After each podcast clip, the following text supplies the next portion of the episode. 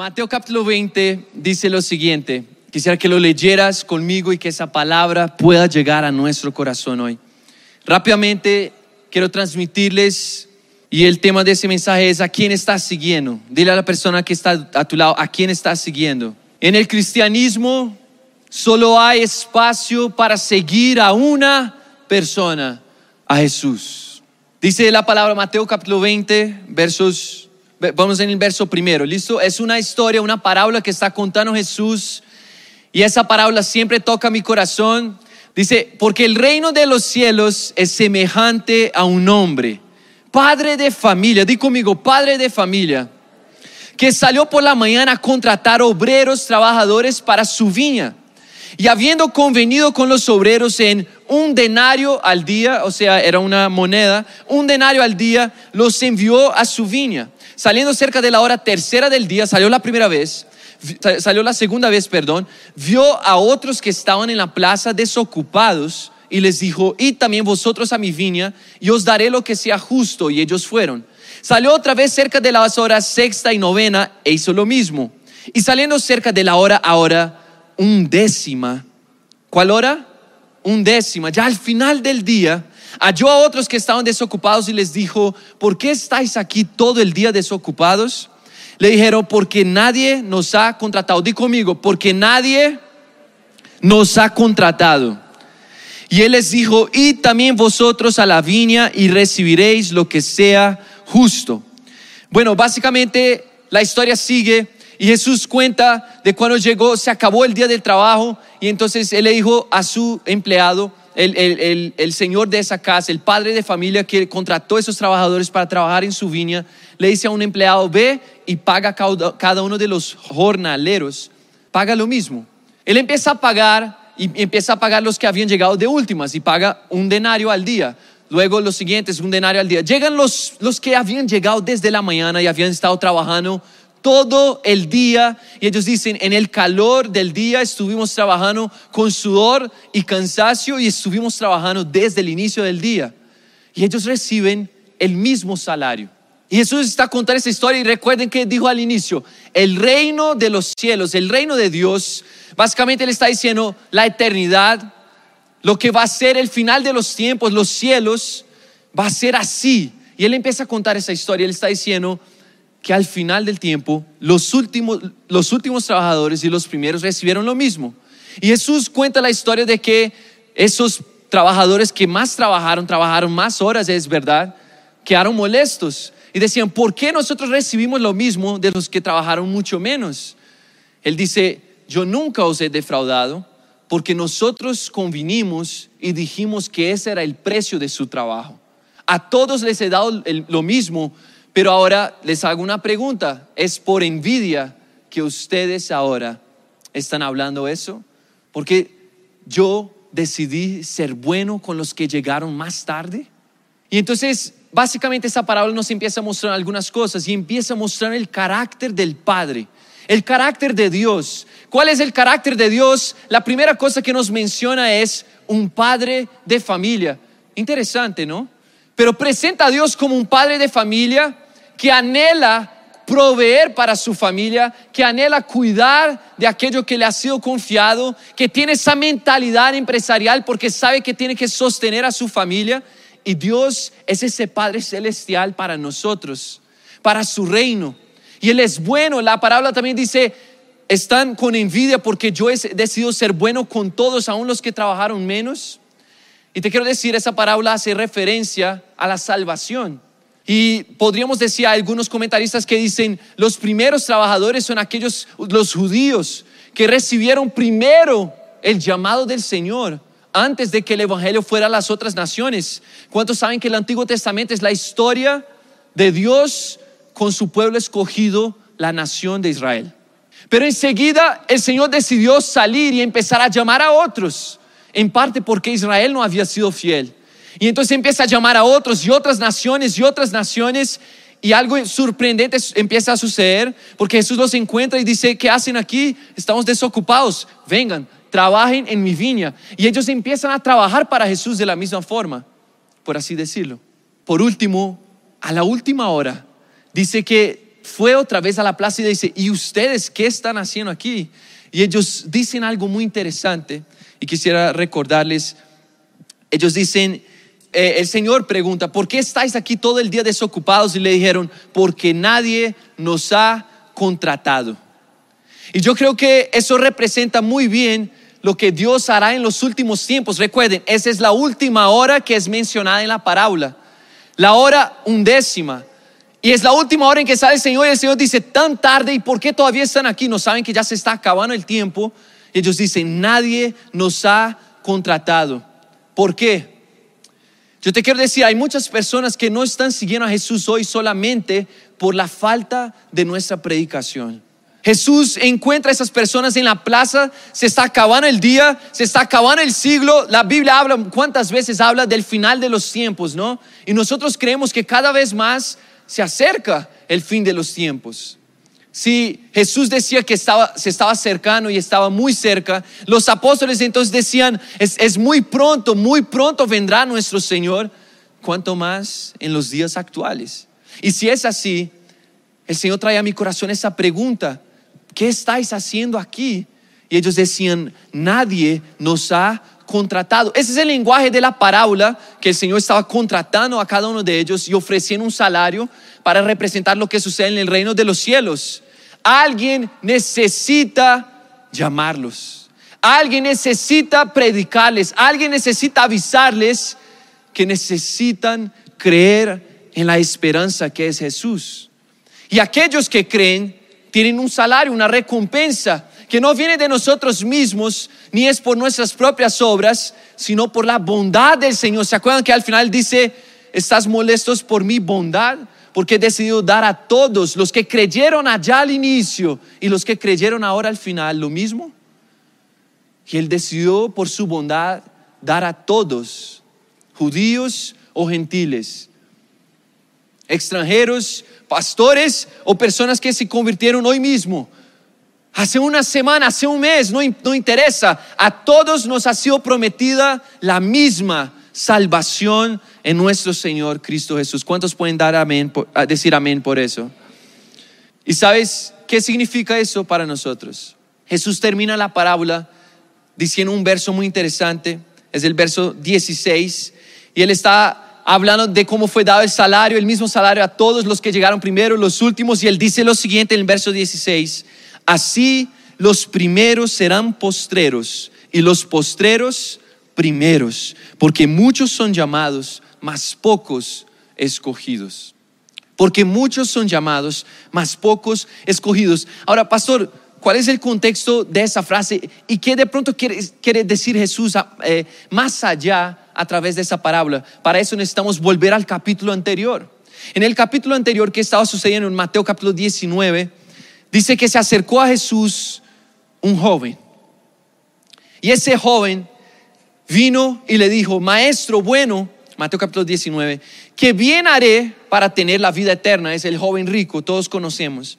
Él le dijo, ¿por qué me llamas bueno? Ninguno hay bueno, sino uno, Dios. ¿Se acuerda lo mismo que le había dicho en la parábola, representando la voluntad, la, la bondad del Padre, la voluntad de ser bueno.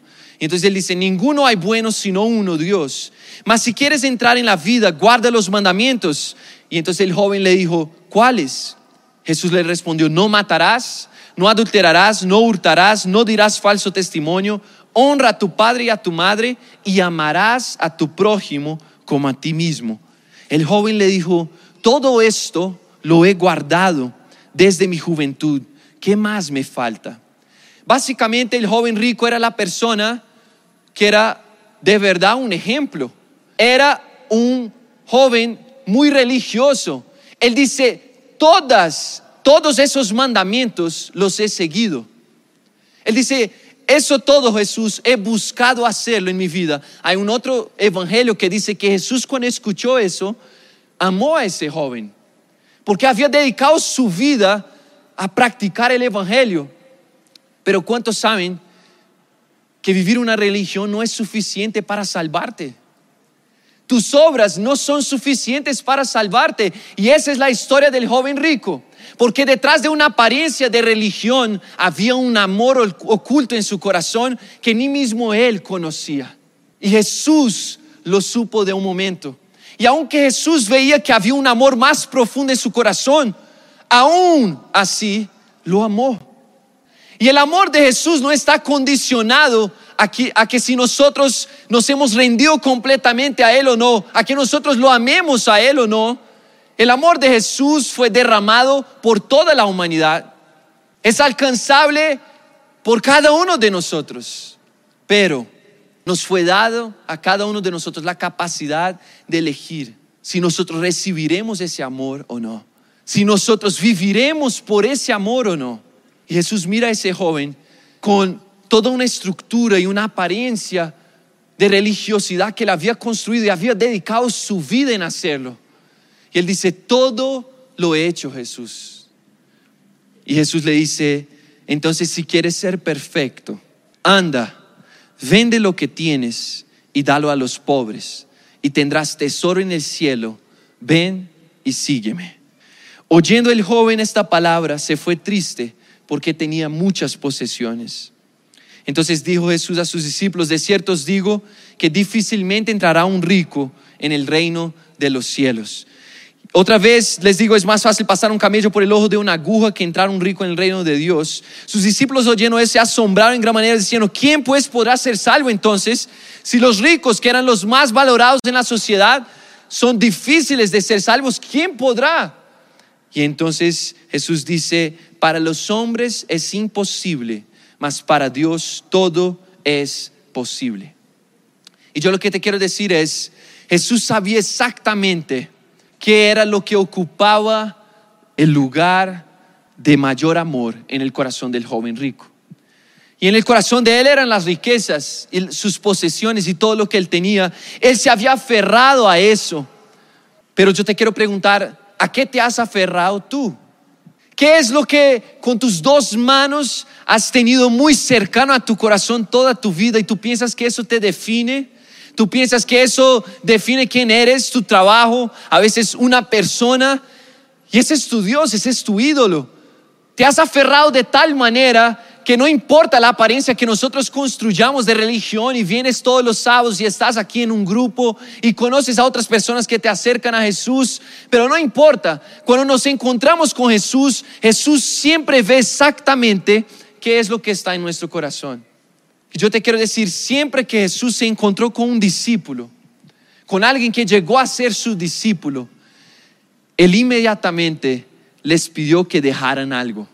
Cuando Jesús se encuentra con Pedro, dice la palabra en Marcos capítulo 1, pasando por la orilla del mar de Galilea, escuchen, Jesús vio a Simón y a su hermano Andrés que echaban la red al lago, pues eran pescadores. Vengan, síganme, les dijo Jesús, y los haré pescadores de hombres al momento, dejaron las redes y los siguieron. La dificultad de ellos de pronto no eran las riquezas porque no las tenían. ¿Cuál era la dificultad y qué era lo que ellos debían rendir y entregar? Sus redes, su profesión, de pronto lo, que los definía financieramente y socialmente, porque los pescadores, imagínense, no era una sociedad como la de hoy, donde hay tantas profesiones y uno puede elegir entre de pronto ser un abogado o ser un maestro, o de pronto cada uno tiene un espectro, tiene un estilo de vida y se va a su profesión. Los pescadores, en parte, sostenían a la sociedad a través de la pesca, obviamente si estaban sobre todo en la costa, era la, la, manera por la cual realmente se alimentaba la población que vivía en la costa. Y entonces ellos estaban rindiendo lo que habían invertido. En esa época, si una familia, si tú nacías en una familia de pescadores, muy posiblemente ibas a ser pescador.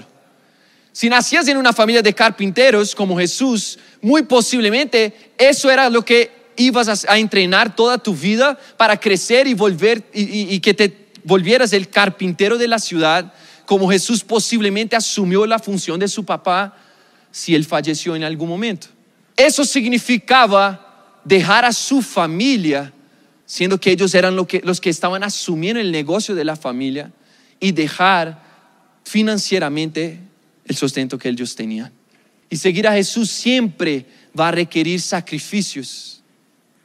Pero tú no debes entregar algo porque alguien te dice que debes entregar algo. lo debes escuchar de la misma boca de Jesús.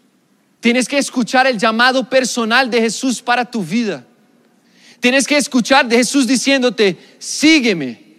Y entonces tú sabrás qué hacer. Porque lo que transformó cada uno de esos hombres fue ver al maestro delante de ellos y ellos supieron que no era una religión, era una persona real que los estaba llamando. Y si una persona real los estaba llamando y se estaba haciendo responsable por ellos, porque él era un maestro y estaba llamando a que fueran sus alumnos, si una persona los estaba llamando a hacerse responsable por ellos, él tendría que proveer. Y lo que muchas personas no entienden es la dependencia que Jesús pide de nosotros cuando nos llama. O dependes de mí o no me puedes seguir. El Evangelio no es un club social. No es un lugar donde nosotros nos acercamos solamente a compartir, a estar juntos. El Evangelio tiene, tiene que ser una relación personal que cada uno de nosotros vive, escondidos ocultamente en nuestras casas y entonces cuando nos acercamos, cuando estamos aquí juntos, tenemos algo en común porque todos conocemos al Cristo verdadero. Porque Él, Él rige nuestras vidas. Porque Él es nuestro guía, nuestro maestro. Nos parecemos. Eso es lo que nos debe unir. No solo una cita, no solo un día y un horario lo que nos debe unir es un profundo amor y desprendimiento de nuestras propias vidas hacia Jesús. Cuando Jesús llamó a Mateo, dice que él estaba trabajando y dice que él vio sentado al banco de los tributos públicos a un hombre llamado Leví o Mateo, el mismo que escribió el Evangelio de Mateo. Y le dijo, sígueme. Y levantándose, le siguió. Mateo tuvo que dejar algo Pedro, antes de ser Pedro, cuando se llamaba Simón todavía, porque Jesús nos llama antes de nuestra transformación. Y Jesús lo llamó Simón, sígueme. Tuvo que dejar algo. Andrés, Juan, todos los discípulos tuvieron que abandonar sus vidas para seguir a Jesús. Y, lo que te quiero decir con todo eso es, al final si no has dejado nada, si sigues igual a como llegaste, años atrás o semanas atrás aquí a esta iglesia, o cuando escuchaste la primera vez la palabra de Jesús, te pregunto, ¿a quién estás siguiendo? A ti mismo. Si seguimos iguales, entonces podemos descubrir por nuestras obras que no estamos siguiendo a Jesús, sino a nosotros mismos. Primera de Pedro, capítulo 1, Pedro está hablando a sus discípulos y él dice, por lo tanto, vivan como hijos obedientes de Dios. No vuelvan atrás a su vieja manera de vivir con el fin de satisfacer otras, otra vez sus propios deseos. Antes lo hacían por ignorancia, pero ahora sean santos en todo lo que hagan, tal como Dios quien los eligió es santo. Juan dice en su carta también, pues el mundo solo ofrece un intenso deseo por el placer físico. Un deseo insaciable por todo lo que vemos y lo que está a nuestro alrededor y lo que es palpable y las cosas de ese mundo. Y el orgullo de nuestros logros y posesiones. Pero nada de eso proviene del Padre, sino que viene del mundo. Todo eso no está en el camino de aquel que sigue a Jesús. Filipenses 2, verso 20 el verso 19 le estaba diciendo más o menos, mas esperen el Señor Jesús enviados pronto a Timoteo. El apóstol Pablo está diciendo a los filipenses, a los que vivían en la ciudad de Filipos, miren, quiero enviarles a Timoteo, un discípulo mío verdadero. ¿Por qué? Escuchen eso. Pues a nadie más tengo, a nadie más tengo del mismo sentir de mi corazón. ¿Cuál es el sentir? Y que este sinceramente está interesado en vuestro bienestar. ¿Por qué? Todos buscan sus propios intereses, no los de Cristo Jesús. Mas Timoteo es diferente. Por eso quiero enviarles, no a fulano, no al otro, quiero enviarles a Timoteo, porque Timoteo no busca sus propios deseos, sino los de Dios. Romanos 13, 14 dice, más bien revístanse ustedes del Señor Jesucristo Y no se preocupen por satisfacer los deseos de la naturaleza pecaminosa de vuestro corazón. No se preocupen en satisfacer los deseos de su propio corazón. Pero yo te quiero preguntar una vez más, ¿cómo podemos llegar a ese nivel entonces? Pastor, yo ya lo he intentado. No sabes cuántas veces he intentado y he dicho, Señor, ahora sí, ahora vuelvo, ahora yo quiero. Pastor, yo he intentado hace meses, hace años, pastor. Yo un día sentí que estaba bien, pero caí. Y yo te pregunto, ¿cómo lo hicieron los apóstoles antes de ser apóstoles? ¿Cómo lo hizo Simón antes de ser Pedro? ¿Cómo fueron capaces de dejar las cosas a las cuales se aferraban? El haber tenido un encuentro con Jesús fue lo que cambió sus vidas. El haber sido llamados por Jesús personalmente. Jesús apareció delante de ellos. Y lo que, lo, lo que les estoy diciendo es exactamente lo que parece ser. Todos aquí necesitamos buscar conocer a Jesús, no como la imagen que nosotros vemos de alguien que un día estuvo en una cruz y para algunos parece que sigue en esa cruz. Jesús no sigue en la cruz. Jesús resucitó. Jesús anhela ser real en nosotros. Algún día, leyendo la palabra del Señor, Él te puede hablar y tu vida puede ser transformada de esa manera. Algún día estar en tu cuarto orando, Jesús puede entrar, cerrar las puertas que tú no habías cerrado y te puede cambiar la vida en un instante. Pero necesitas anhelarlo necesitas esperarlo. Ansiosamente necesitas desearlo. Debes entrar en una relación personal con Jesús. Debes escuchar el llamado de Jesús a tu vida. Eso es lo único que nos transformará. Debes clamar por Él. Debes clamar por Él. Yo escuché a alguien que decía que la historia del Evangelio es básicamente la siguiente. Alguien que por sus propias manos busca cada vez más ser bueno, y de pronto se encuentra en un lugar y él dice, no, ¿sabes qué? Yo sé que soy pecador, pero no soy de todo malo, la verdad.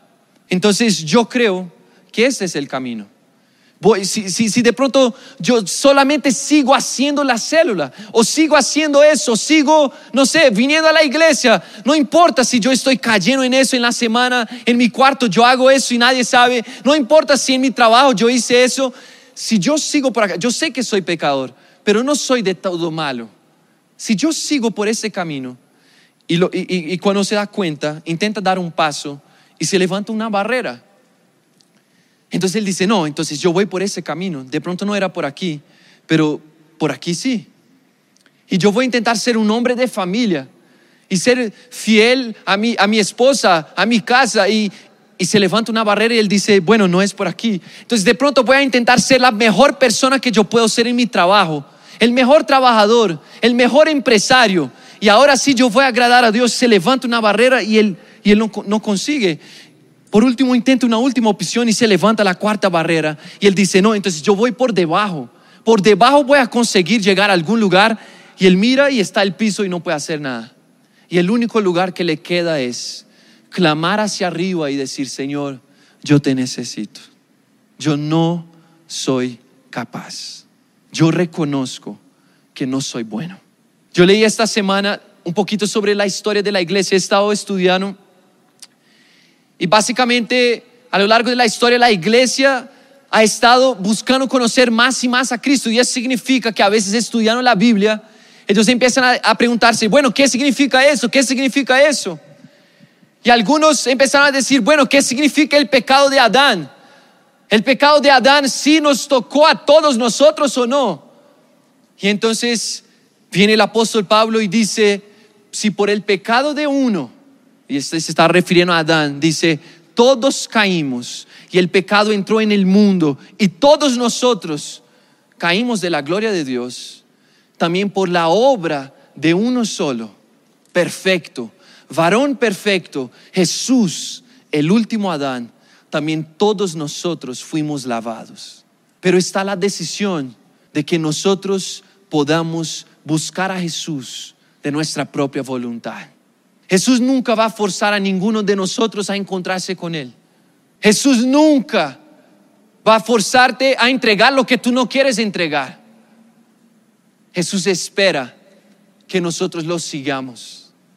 Y si lo seguimos, las promesas de Jesús hacia nosotros son las promesas que ninguna otra persona en el universo nos puede hacer. ¿Sabes cuál es esa promesa? Pedro le preguntó, ¿se acuerdan del pasaje inicial? Ellos vieron el joven rico. Quiero que entiendas que en esa época, así como hoy también, pero sobre todo en esa época, los ricos eran las personas que aparentaban ser los mejores cristianos porque ellos daban las mejores ofrendas delante de todo el mundo. Se, acercaban, venían, traían las mejores ofrendas y eran bendecidos por los sacerdotes, bendecidos por el pueblo. Nadie podía hablar nada de ellos. Eran honrados por todos. Entonces cuando Jesús dice, es difícil que un rico sea salvo, ellos dicen, ¿quién podrá ser salvo? Entonces, ¿quién? Jesús dice, es imposible para el hombre, pero es posible para Dios. Por eso necesitas encontrar a Jesús. Jesús te puede dar la salvación, pero entienda lo que te voy a decir. Entonces Pedro le dice, Señor, nosotros no, no, no tenemos mucho, ni hemos hecho mucho, pero dejamos todo para seguirte. ¿Eso es suficiente? A lo cual Jesús respondió lo siguiente. Mirándolos Jesús les dijo, de cierto os digo, que en la regeneración, o sea, en el final de los tiempos, cuando Dios levante a los muertos y vivos para juzgar a todos, cuando el Hijo del Hombre se siente en el trono de su gloria, vosotros, Pedro, que me habéis seguido, también os sentaréis sobre doce tronos conmigo para juzgar a las doce tribus de Israel. Eso le estaba diciendo a sus discípulos. Pero escucha lo que nos va a decir a nosotros. Y cualquiera que haya dejado casas o hermanos o hermanas o padre, madre, mujer, hijos, tierras por mi nombre, recibirá cien veces más y heredará la vida eterna. Y entonces Jesús termina de la misma manera que había terminado el otro texto que leímos al inicio. Porque muchos primeros serán postreros, serán los últimos y muchos de los últimos serán los primeros. Porque en el reino de los cielos no interesa cuál fue la relevancia o la popularidad o cuánto la gente te conoció o qué hiciste de significante aquí que todo el mundo se agradó de ti. Él dice, muchos llegarán a la última hora del día. Así yo he visto, hay personas aquí que han durado 10, 15, 20 años en la iglesia. ¿Y cuál es el mayor peligro para nosotros que llevamos tanto tiempo? Que nosotros caigamos en una religión, en un hábito de venir a la iglesia, pero caigamos de seguir a Jesús. Nos alejemos de Jesús. Perdamos a Jesús. Que nosotros ya no estemos con Él, ya no haya una relación íntima y personal. Hay personas que por muchos años han estado aquí y no conocen a Jesús. Y yo te quiero decir, no están perdiendo solo llegar al siguiente nivel, están perdiendo todo. Porque la, la religión no salva, Dios salva. Y si nosotros no conocemos a Jesús, no hemos recibido la salvación. Entonces Jesús dijo, es imposible para el hombre, pero es posible para Dios. Y si tú te acercas al Señor, Él te puede salvar. Él puede cambiar tu vida, darte dirección. En ese momento Jesús dice, cualquiera que haya dejado, recibirá la vida eterna. Yo te quiero decir y preguntar, ¿quién estás siguiendo? ¿A quién estás siguiendo? ¿A ti mismo? Porque si estás siguiendo, si te estás siguiendo a ti mismo y a tus pasiones y tus deseos, al final del camino te vas a encontrar contigo mismo, no con Jesús. Pero si estás siguiendo a Jesús, al final del camino vas a encontrar, te vas a encontrar con el Padre. Y encontrarse con el Padre es la gran promesa por la cual miles y millones de personas han muerto. En otras naciones, en ese mismo momento, hay personas que están viviendo literalmente lo que dice ese texto. Ellos tienen que abandonar a sus padres, a veces a sus hijos, por seguir a Jesús, porque ellos no quieren confesar el Evangelio. Están en naciones que persiguen el cristianismo. Y sabes, a veces es más fácil para ellos encontrar la salvación que para nosotros. Porque nosotros podemos venir y aparentar. Sentarnos en nuestra buena silla y decir, bueno, yo soy todo lo que Dios espera de mí. Wow. Y mientras tú dices esas palabras, Dios está gritando del cielo y está diciendo, yo no te conozco y tú no eres lo que yo espero de ti. Yo quiero hacer algo en ti, pero no he podido hacer algo en ti. La mejor predicación no es aquella que nos hace sentirnos muy felices y muy bien con nosotros mismos. Es aquella que nos dice, o oh, clamo ya, o estoy completamente perdido si sigo dependiendo en mí mismo. Estoy completamente perdido si sigo mi vida como yo la estoy llevando ahorita. Y yo te quiero decir, Jesús te quiere encontrar. Entonces Jesús dijo a sus discípulos, si alguno quiere venir en pos de mí, niéguese a sí mismo, tome su cruz y sígame.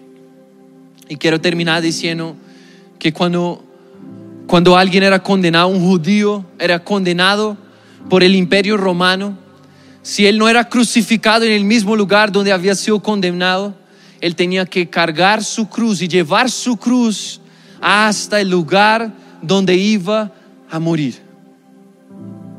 Él era condenado, él tenía que poner su cruz en la espalda y llevarla hasta el lugar de su muerte.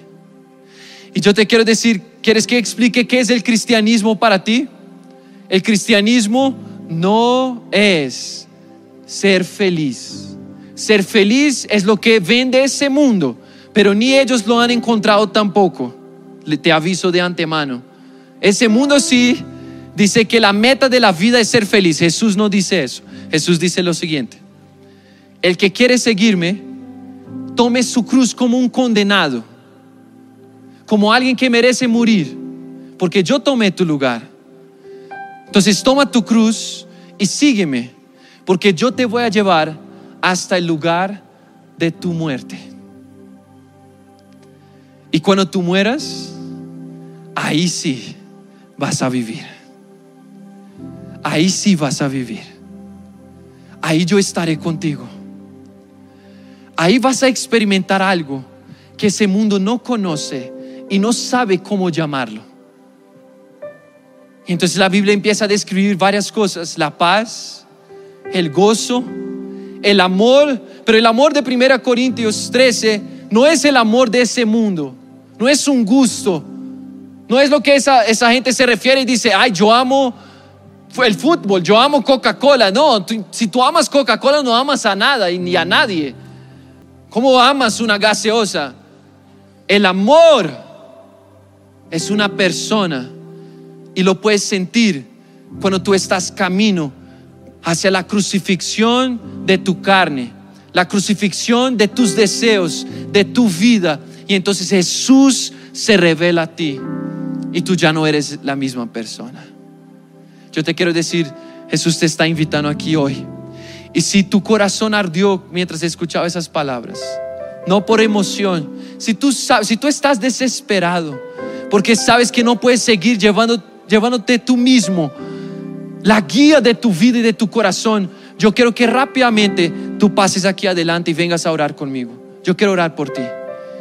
Si tú anhelas entregar tu vida a Jesús, si quieres empezar esa caminada, mira, espera, espera un momento, espera un momento, perdón. Yo sé que algunos ya se levantaron. Quédate en pie, quédate en pie, quédate en pie. Bien, quédate en pie, quédate en pie. Si tú lo haces, es tu decisión pública de tomar la cruz y estás empezando. No sabes todo, pero quieres empezar. Si quieres empezar a seguir a Jesús, ven, ven ahora. Jesús está aquí.